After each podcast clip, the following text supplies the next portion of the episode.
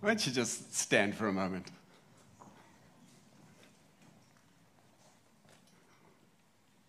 Just put your hand on the shoulder of someone. Oh, everyone links shoulders. I don't know. I don't know how to do this. now just say, Holy Spirit, come into this person's life and do what you want to do. Amen. There we go. Much better. It is good to be with you. And I, uh, I was about to get up. My wife turns to me and she says, Yo, you're smelly, hey? And then, uh, and then Shane rips me off on the way up. Anyway, it is with humility that I will smelly give this preach to you. And uh, it is great to be with you. You know, in the, in the Rodger family, we have this motto that I don't suggest you apply to your family. Uh, it, it, it goes like this In the Rodger household, safe is a swear word. Not very responsible, I know, but I have issues. I spent most of my life working through fears. So, uh, whether it was fear of snakes, some dude brought a python to my house when I was six. It took me years and years to get over it. Fear of bullies, fear of uh, heights. I, I still struggle with fear of heights. I've tried everything. Jumping out of a plane doesn't help me. I'm still scared. Uh, I, I, have, I, had, I just have lots of fears. And so, throughout my life, I decided I am going to attack fear. If there's a fear out there, I'm going after it. I'm going to walk through this darn thing. It was just my motto. So Grace and I, we said all the time, Ames and Geordie, less so. Uh, but uh, but the, the thought is this, that fear debilitates. And um, I was looking up the stats on, on fear, and, and what I realized from the stats is that people's number one fear is public speaking. Number two fear is death which means they'd prefer to be in the casket than giving the eulogy, which is quite phenomenal. But the social scientists of our day, they, they're saying that what happened during COVID is that there was a spike of fear because everybody was scared of losing their lives, losing income, just losing control, losing, there was so much disruption. And then what happened is people started to get on top of that fear. So we had a, a mental illness kind of rushed through the entire world. Everybody got a little bit messed up. And then what happened is people woke up one day. And you remember the, the word during COVID that kind of got spread everywhere was pivot. You had to pivot your business. You had to pivot how you did life. It was basically you were doing business this way, now you have to do it this way. You were doing life this way, now you have to do it this way. And what had happened is that fear had run its course, and now people were starting to take control back of their lives. And then we came out of COVID, and everybody started to go, cool, now let's make up. Let's make up for all the money we lost. Let's make up for all the time we lost. Let's make up for all the disruption that's happened and all the ways the world's changed. Let's make up and catch up. And they came flying out of COVID. And we just started working harder. And we weren't just working harder, we were working smarter than we have, ever have before. We were using technology, we were using everything we could to work smarter and work harder and we just, 90% of us, hit a wall. Some people succeeded, it was amazing. But most people just sprinted straight into a wall. Because the way the world was working, the economies, etc., they just kind of sucked the marrow out, and we were trying to milk it as though nothing had changed. We didn't know how to. And so the second wave of mental health issues is kind of popping up now all across the world. So social scientists are writing about this. They're talking about, uh, they're using words like discouragement or despair or disillusionment or hopelessness. These are the kind of words that are going around the world, not just South Africa. I know you think we're the worst and everything's worst here, but across the world, people are using this language because it's been hard. Now, today, I'm going to talk about how you get out of despair. See, the beautiful thing about the book of Hebrews, and, and, we've had two phenomenal teachings on the book of Hebrews, but the beautiful thing about the book of Hebrews is that it speaks to the one sin that will destroy you, the one sin that is like cancer. The one sin, everybody's like worried about their this addiction, or they're worried about the fact that they pull zaps at taxi drivers. They're, they're worried about lots and lots of little sin. But there is one sin underpinning all of it that the book of Hebrews says if you give into that sin, after you've tasted the goodness of God, after you've heard the message, it's got into your heart, if you give into that sin, there's no real comeback. Everyone wants to know what the sin is. It's the sin of unbelief. Now, let me dive into the scripture. It's a light start. Aren't you feeling happy after that beginning?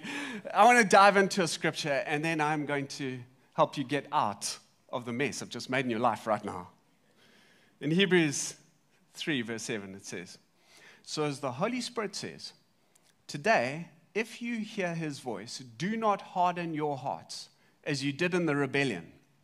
He's quoting Psalm 95 during the time of testing in the wilderness, where your ancestors tested and tried me, though for 40 years they saw what I did. So, if you're not a Bible person, here's what happens God takes Israel out of Egypt. They go for 40 years, should have been much less, through a wilderness. They get to a place where God says, I want you to go into the promised land. 10 spies go out, they come back and they go, This place is terrifying. There are giants there, there's fortified cities. Two spies come back and they say, Man, you must see the grapes. It's Kif there. And what happens is they believe the wrong report and they give in to unbelief, to not believing God.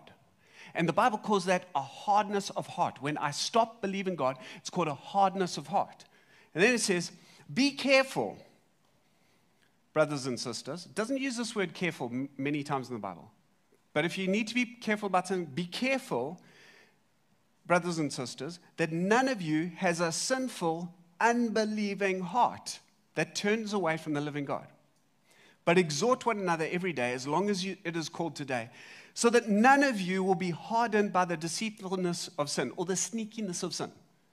Because sin, it like sneakily gets in there and then tells you a lie, and you believe the lie, and then another lie, and, then your heart starts to get harder. It's just going like, sin is like sneaky. That's what it's saying. Don't get tricked by it.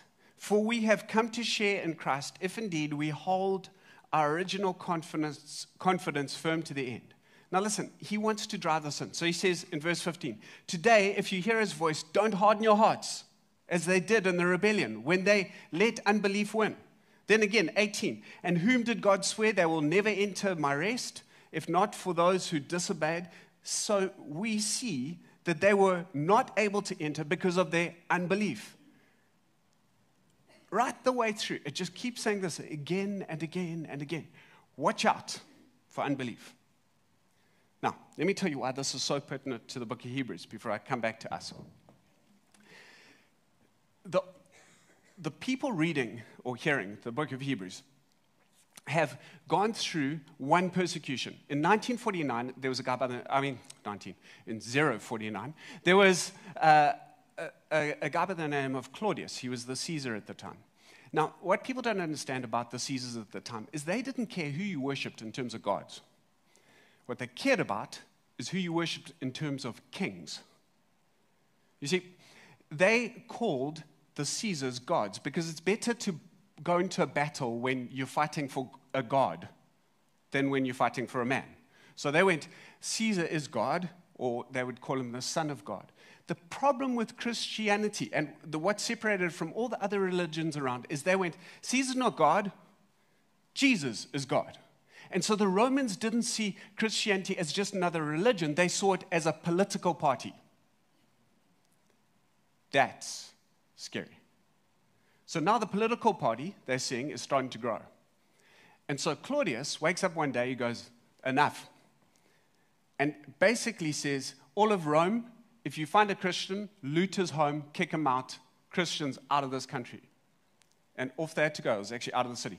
Off they went. They went, they, there was a diaspora. They, dis, they just dispersed right through the Roman Empire. They had to get out. Some were beaten. In fact, it says in 10 somewhere. Remember how you remained faithful, even though it meant terrible sufferings, they were beaten up. Some of you were exposed to public ridicule, they were mocked and were beaten, and sometimes you helped others who were suffering the same things. You suffered along with those who were thrown into jail. And when all you owned was taken away from you, you kept praising God. Here's what he's saying. So this happens in 049 AD. Then in 064, it's weird, 64 AD, another emperor, emperor comes into place. His name's Nero. He was utterly cuckoo, completely nuts. And so he decided he wanted to upgrade Rome. And the way he would do it is he'd get some of his guys to burn down parts of Rome. Just burn that down, burn that down, burn that down. Don't really like the city center anymore. Just burn that down. And so he starts burning up parts of Rome. And then he blames the Christians for it.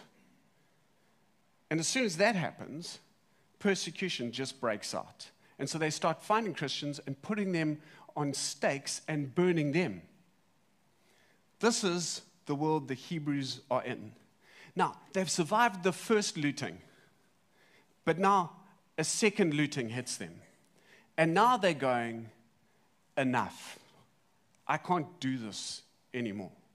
And you know what happens when you when you pushed beyond your tolerance, when you go into a place of like hopelessness, despair. You want comfortable. I just want to go home. You ever felt like that? I know I'm 44 years old, but I just want to go home. I just want mom to cook for me.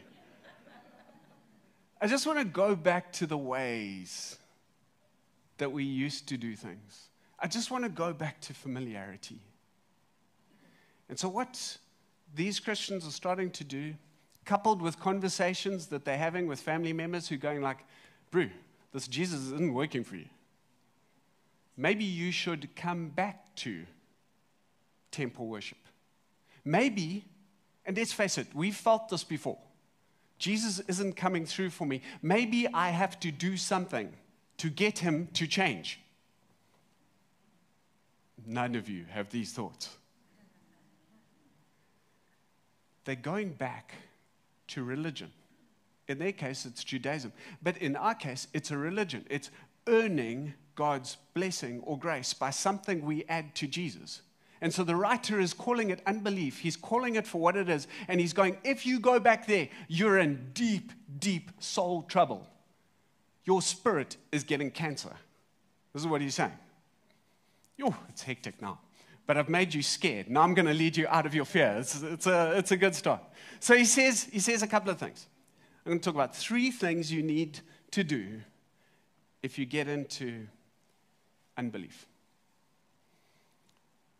Because I, I, I, heard about the shooting in, in Durban North on Friday. And because I'm on the UIP and I'm involved in all the stuff in Florida Road, I basically know if a pencil gets stolen. And uh, when you're that close to the action, man, it's quite easy for unbelief to creep in. Eh? Some of you know exactly what's going on in the economy. Man, it's easy for unbelief to get in. And so I thought to myself, I've got to lead people out. And so he says some stuff here, three points on how you get out of unbelief. He says, the first thing he says is, be careful of sin. And then he says, exhort one another. First point, you need an exhorter. You have to find yourself an exhorter. Let me tell you how this works. I, um, I, you, you, remember during COVID, we weren't allowed to go to the sea, but you were allowed to go fishing. Do, do any of you remember this? So, like every surfer is going to find out a way to get into the sea. So, the way I found out was fishing. Now, I don't particularly enjoy fishing, but I thought to myself, let's get into fishing because it's the only way I'm going to get down there. So instead of fishing like a normal human on a fishing ski, I had a surf ski, which is one of those skinny things. So I decided to go fishing on my surf ski. And I didn't catch anything. And I didn't catch, and I didn't catch, and I didn't catch. And eventually, my mates could see that I was discouraged. So one of the exhorters, um, Daryl Hoffman, he, he says to me, Ross, let's go fishing basically where it's impossible for you not to catch any fish. That's what he said. So he takes me fishing in Zinkwazi. And so out we go, and he shows me how to uh, put the whole lure thing together, and, and we start fishing. And sure enough, within a few minutes, one of his rods goes, zzz, and he starts winding in, and I'm all excited. And as he's winding in, he goes, Oh man, a shark. So he pulls it up, it's only about this long. He says, Won't you help me? So I grab some pliers, and we flick this thing off, and off it goes, swims away. So then my rod goes, and I start winding. I'm so excited, and flipping shark. So anyway, we, he comes along, helps me get it off. This keeps going. I get, you know, once you when you catch your first shark, it's it's quite fun.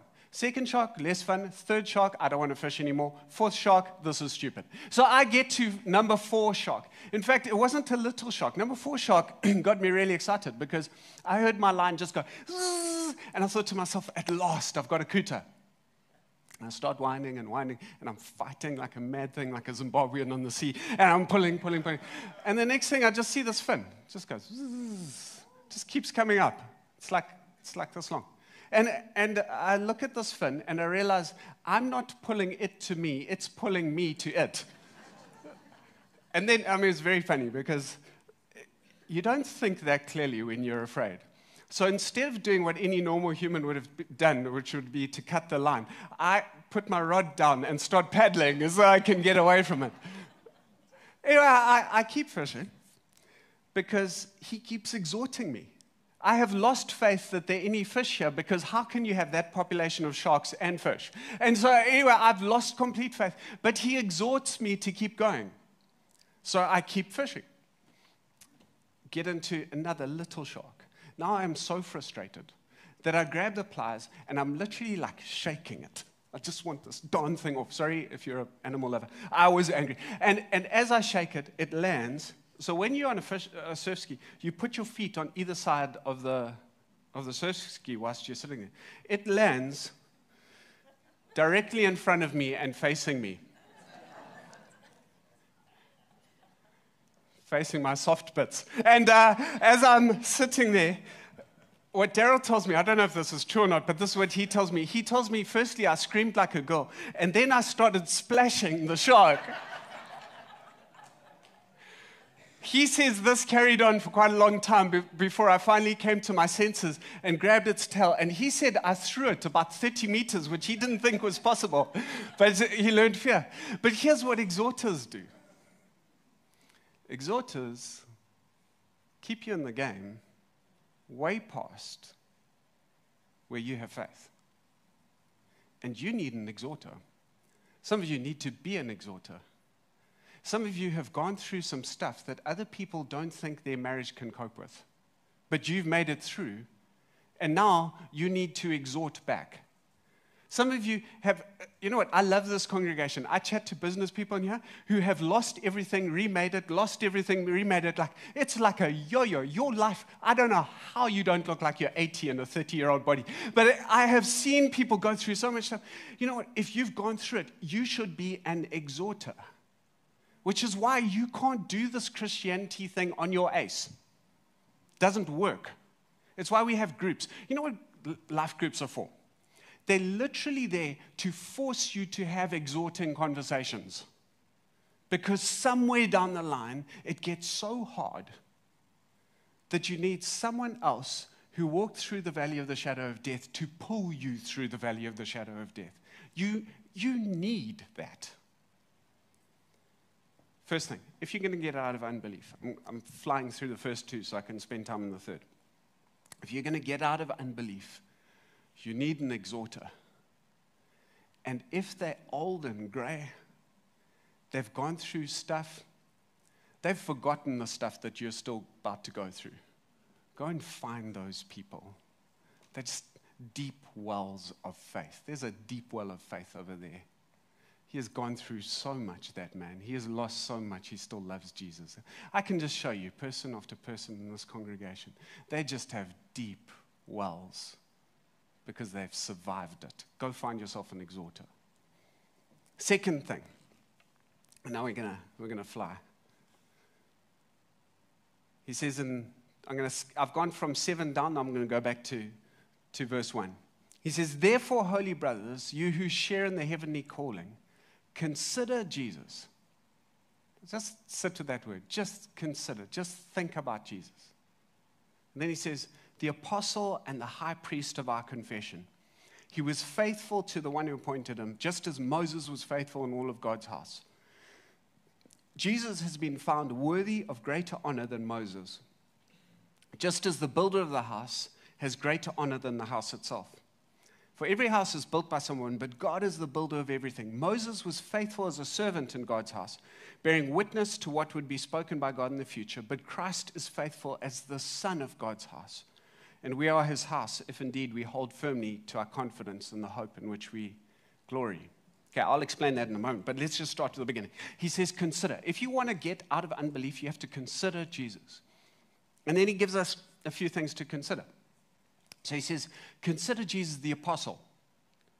Now, apostle, like many other Christian words, were words they stole from, from the language of the day. So an apostle was actually an admirable, uh, know, admirable, an admiral of a fleet of ships. And what apostles would do is they'd go and find lands they wanted to colonize and they would go in, and if there was a fight to be had, they'd kill the dudes. Then what they would do is they would bring all the ships into the river or the harbor, and they would unroll a city. So uh, the Romans would bring in, they would come in, they'd, first thing they'd do, put a road in, then they'd put sewer systems in, they'd put hot baths in, they'd put a little space for a courthouse, a little space for like a Supreme Court vibe. They would set up a Roman city the Roman way. That way, the culture and the way of Rome would be in existence everywhere they went. When Jesus comes, he's the apostle. And he comes down to earth, and not as God, he is God, but he leans into the Holy Spirit to bring, as a man, he leans into the Holy Spirit and then brings the kingdom of heaven everywhere he goes. And so he starts by casting out demons and preaching, bless your enemies and forgive. And he, he preaches message after message that turns their Bibles upside down. And then he heals the sick. And he's everywhere he's going, he's apostling.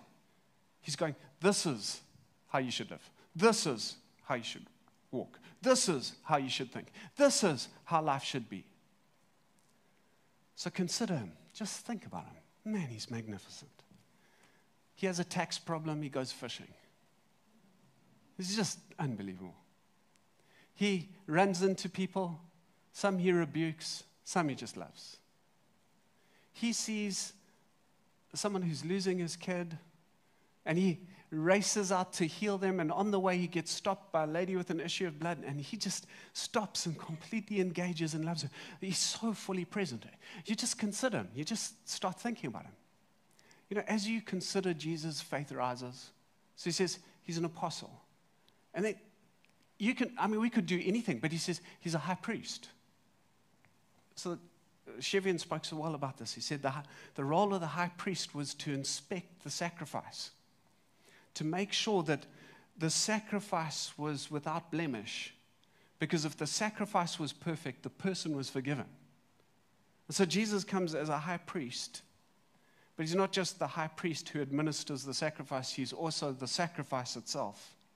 And so, as high priest, he takes the sacrifice before the Sanhedrin to be judged to find out whether it's without sin. And he takes his sacrifice to the political parties and they say he is without sin. Everywhere he goes, they can't find a reason to kill him, but eventually they make one up so that he'll be killed. And he is sacrificed a perfect sacrifice. So that when God looks at you, he doesn't look at your sin and inspect your sin, he looks at the sacrifice and inspects the sacrifice and goes, Jesus is perfect, you're holy. It is so beautiful. Consider this. Just think about it. Then he says, he goes on this ramble about Moses. Moses, a builder in the house, but God's more than a builder. Basically, you know how this works. If, if you're a client, you want to build something, you get an architect in. The architect tells the builder what to do. Builder goes and does it. So here's, here's what he's saying Jesus is like the architect, God is like the owner. Jesus tells Moses, the builder, what to do, and Moses, he's faithful. But Jesus isn't just, isn't just the architect. This was like a family dynamic. God hired his son as the architect. So now he doesn't just administer the house being built, he owns the house, and you're the house. What does that mean? Here's what it means. When it comes to religion, Moses is like the top dude. You know what a religion is? A religion is some dude goes, meets with some angels or something, and comes back and tells you how to do life. Okay? When it comes to religion, Moses beats Buddha, beats Joseph, whatever his name is with glasses. He, he beats all the other religions. He's, he hears straight from God, gives perfect instruction. But Christianity isn't a religion because in Christianity, Jesus the Son doesn't tell you how to get to heaven. Jesus the Son comes to you and brings heaven. It is unbelievable. Everything else, every other religion is how do I get to God? Christianity is Jesus comes to you. You just have to open your heart. It is unbelievable. Consider this. Now, here's what happens especially when you're sitting there and going, flip, business is hard. Man, teaching those demon children is hard. Sorry, beautiful children. Wow, doing friendship in this time is so hard. When you're sitting there and doing that, and you start considering Jesus, you know what happens to your heart? You just, somehow, it just starts to fill with faith. Consider this Jesus who rescued you and made you righteous and has a way, and he's got a coin in a fish's mouth, and he'll get you out of this. Just consider Jesus. And then, lastly, four minutes to preach my biggest point. He says, the confession of your faith. If you want to get out of unbelief, you want to get out of despair, you have to make God the confession of your faith. Now, uh, let me, let me try and explain this. In Romans 10, it says, For it is by believing with our hearts and confessing with our mouths that we are saved. Now, in Christianity, if you want there to be power, there has to be a believing here and a confessing here. It's when those two things are lined up that you start to see power released. Which is why the Bible talks about your, your, what you speak being a weapon.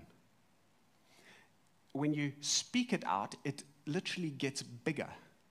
Now, you know how this works because you remember when you had a vibe with her or him. You, you remember when you really liked that person. Babe, you remember. Long time ago. It's getting longer by the, by the sentence. It was very manageable. All those feelings that were going on inside of you were very manageable until you spoke them out. And when you, once you spoke them out, you were dead. Then, then it was either escalating or dying. Something was happening. The moment you speak, it gets bigger. You can tell when a person's changing by their confession. You see, when you're like, I remember when I was like 19, 20, 21, 22, the amount I read and the amount of podcasts I was listening to was, I mean, I consider myself a reader, but it was off the charts. I was just reading and consuming. But I was not changing until my conversation began to change because it was only when my talk began to shift that what had happened was what I was hearing and consuming was becoming part of who I was. It was going through the mind into my heart. It was starting to form an integrity when I started to speak it out. And the thing about the power of God is that you won't get power until heart, head, and mouth are aligned. This is why the, the prosperity, name it and claim it thing is ridiculous. I claim that car. It's, it's the dumbest thing in the world. It's hocus pocus. Because, firstly, your head, heart, and mouth can't be aligned. There's no integrity. It's just dumb. But when our heads and our hearts are aligned and we speak something out, it starts to get power. In fact, James talks about it. It says, it says that it is by the engrafted word of God that you are changed. Now, you think about a grafting. Okay, so Jacques needs hair. He takes it from somewhere else. I'm terrified to know where. And he grafts it in to his receding hairline. And in that moment, once it's grafted in, once it sticks, what begins to happen, some of you can't hear anything else I say. Once it sticks,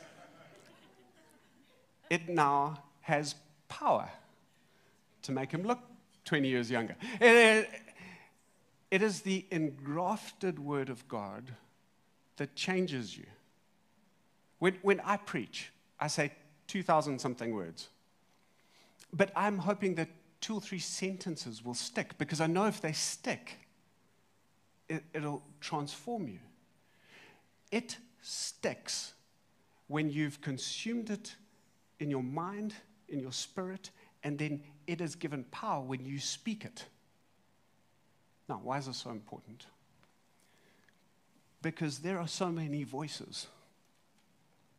There are Bri voices, there are News 24 voices, there are Eskom voices, there are crime voices, there are parents' voices, there are friends' voices. There are so many voices.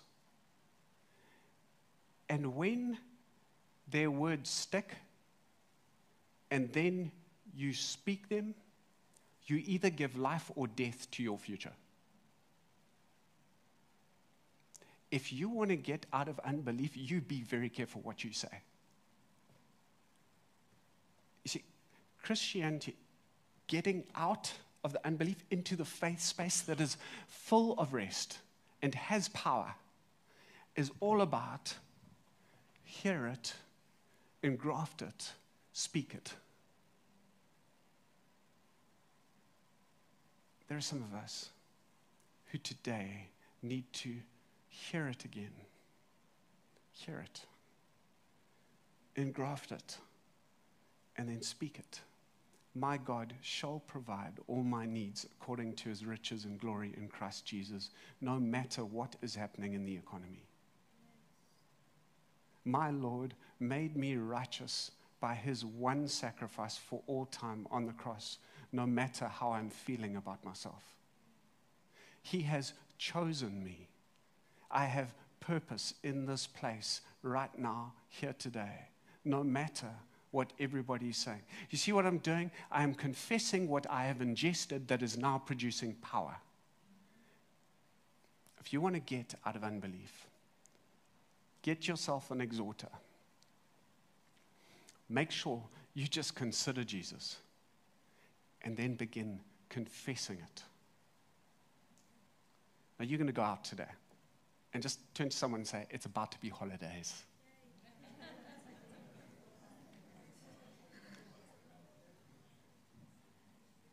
Use your words like a weapon. Make sure you don't waste your holiday whining about the country and bringing death to stuff. Use this holiday to exhort and to consider Jesus and to confess things.